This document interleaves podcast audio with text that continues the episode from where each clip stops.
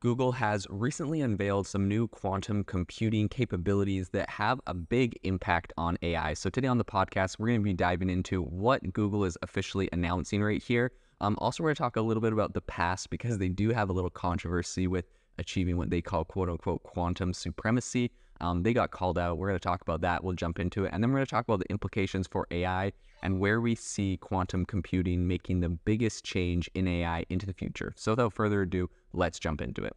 The first thing I want to cover on the podcast today is um, kind of the history of what is going on here for a little bit of context. So, back in 2019, Google claimed that they achieved quantum supremacy, which essentially kind of comes from it's like a funny, you know, obviously in- industry jargony term, but it comes from a blog post written by John Preskill back in 2012, um, where he essentially described quantum supremacy as a point where quantum computers can do things that classical computers can't. Um, and while Google back in 2019, uh, they ha- they built a quantum computer with 53 qubits of quantum computer, and they said that it could perform a calculation in 200 seconds that would take classical computers 10,000 years. Now, they said, okay, we've achieved quantum supremacy with that, but some of their competitors over IBM, who are also working on quantum computers, um, kind of called them out and said this doesn't count because technically the phrase um, quantum supremacy refers to being able to do something a classical computer can't. And if uh, the calculation they did could be done by a classical computer in 10,000 years, then technically a classical computer still could do it. Um, and they hadn't really broken this threshold. So there was a lot of controversy and people were upset about it. But in any case, that kind of brings us to today, where Google has um, now put in some big new moves and has made some big new changes to quantum computing that may actually be tipping the scales and giving them uh, the official title of quantum supremacy. So let's jump into it. I think what's really important here is the fact that Google recently reported a significant breakthrough um, with all of this. And simply put, this means that their quantum computer can now solve problems much faster than even their previous one. According to Google, their newest iterations of the Sycamore quantum processor, which is um, it has an impressive 70 qubits, right? So remember the last one was just over 50. Now they have 70 qubits, and it can make calculations in an instant that would take the fastest classical computer nearly half a century to execute, 50 years. But in order to understand what is actually happening here, I want to talk a little bit about quantum mechanics. So essentially, the backbone of quantum computing is quantum mechanics, which is a branch of physics that deals with um, an, a phenomenon on a minuscule scale. So the power of quantum computers stems from their use of quantum bits, a qubit, which unlike classical bits that can be either zero or one, um, can exist in both states simultaneously due to a property known as superposition. So, Google's latest 70 qubit quantum computer has a vastly increased computational power compared to classical computers. To illustrate the calculations that took Google's previous 53 qubit quantum computer a matter of seconds to process, that would take almost half a century for even the world's fastest classical computer, which is the Frontier in Tennessee. So, as it is often the case with groundbreaking tech. Skepticism persists. Of course, critics um, are all over the place, and there's some recently at Seb- one of them is Sebastian Weidt from the University of Sussex Ion Quantum Technology Group. Um, and he argued that while these advances in quantum computing are academically impressive, they haven't actually demonstrated any practical real world application yet. So, also, some uh, simultaneously, you got the people over at IBM who previously criticized Google, like we talked about, right? They said uh, it's still possible for a computer to uh, do this calculation, even if you're doing it in, you know, what would normally take 10,000 years, you're doing it much faster. Um, but there are some people on the other side. Um, Cambridge based quantum company Riverlane CEO Steve Brierley, he said that Google's achievements are a quote unquote major milestone, claiming the debate over quantum supremacy is now resolved. So I, I think essentially as we kind of stand on the cusp of a potential quantum revolution, you could say, I think what's really important is talking about what the impacts of quantum computers are, and especially, in my opinion, with the rise of AI that we're seeing right now, you know, what the impacts are as we merge this with AI, as we see a world where computers are, you know, 10,000 years faster um, and they're merged with AI. Like, what are the implications here? So that's kind of what I want to talk about on the podcast. Um, one area that I believe I've kind of identified 10 areas I think would be very that have big Im- implications. One of them is drug discovery. So I think quantum computing can significantly speed up the drug discovery discovery process um, by essentially it will be able to model molecule interactions at an unprecedented speed. So this could lead to breakthroughs in personalized medicine and the development of treatments for complex diseases like cancer and Alzheimer's. One can only hope. We've seen a lot of big progress there in AI. And so, you know, you can only imagine the ways that a quantum computer that could get something done that would normally take 10,000 years um, in, you know, 200 minutes or seconds or whatever uh, would be able to speed that up. Another area is financial modeling. So, quantum computers could revolutionize financial modeling by essentially analyzing large, complex data sets and making predictions with really high accuracy. Previously, we may not have had um, the essentially the the power to be able to do that. But with these faster computers, I think this could really transform risk management, investment strategies, and forecasting. Now, a caveat on this with financial modeling is the fact that who has the quantum computer? Google obviously has one. IBM obviously has one we're going to see these massive, you know, tech companies that are having these um, super powerful quantum computers. This is not something that your average citizen is going to have. So, well, I think you know there's probably a lot of benefit in healthcare when you're just doing drug discovery. Although even that can be disputed because some people complain that it's just big pharmaceutical companies that um, are going to be able to afford these things, and maybe not smaller startups trying to come out. So, you know, there's going to be that whole discussion.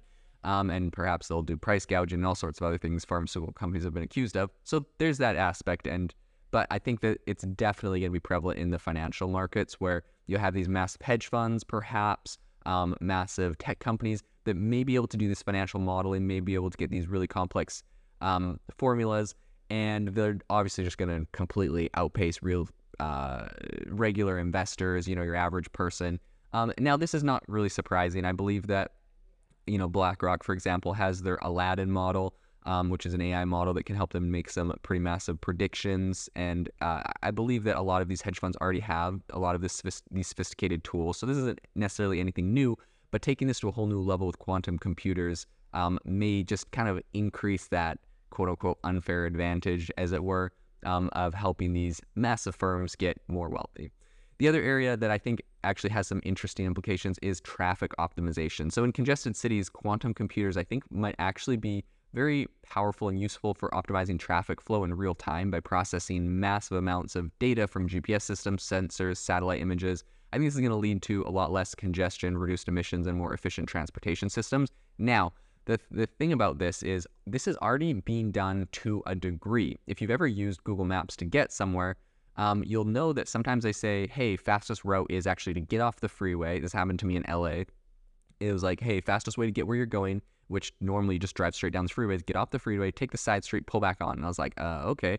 So I hop off, and all of a sudden, tons of people are hopping off the freeway with me, going down this random side street. It got super congested on the side street. Eventually, you know, we went down a few blocks, then we pulled back onto the freeway. And I was like, that is strange. But I think what Google was doing was saying, we're trying to get the fastest way to get this massive amount of cars from point A to point B. We can see where everyone's going because they're all on Google Maps with their GPS. Um, so if we route a couple people off to the side to these side streets, we can reduce traffic on the main freeway, and you know those side streets will we're using up more roads, so perhaps we'll get everyone there faster. I think that's Google's concept. So they are kind of doing this in real time at the moment. Um, you know, some people argue that it's going to be hard for like a city or the government to get access to all of this data. So, and I think that's true, but I think that it's going to be done by private companies like Google, who already have access to all of this data. You know, they're on everyone's GPS. Google or uh, Apple Maps, maybe another competitor in this space that has all of this data that's going to be able to do this. And so now the question becomes, you know, we're already doing this to a large scale with, you know, evidently very powerful computers and processors. But what happens when there's quantum computers that can do that's, you know, calculations 10,000 times faster? You know, what are what changes will that be able to make? So um, I think that is an interesting area. One other area that I think is going to be pretty powerful is supply chain optimization. Quantum algorithms can solve really complex optimization problems. Um, and I believe that that will apply to supply chain. I think this is actually going to be able to help businesses minimize costs, reduce delivery times, and perhaps improve overall efficiency. One area that, of course, is very evident, especially with um, AI today, is quantum machine learning. So, combining kind of quantum computing and AI, I think could create powerful machine learning systems um, quantum machine learning could analyze vast data sets, lending to more accurate insights and predictions across numerous sectors healthcare, finance, energy, a lot of things we've talked about. But um, I think quantum machine learning is going to be big. And the reason why I think this is because if you think about it, um, you know, recent leaks came out where the essentially the cost and model weights and a bunch of other things from GPT-4 were leaked, and it was it was essentially um, they reverse engineered it and realized it took about $63 million to train GPT-4. That was OpenAI's cost on, you know, uh, compute costs based off of what it looks like they were doing.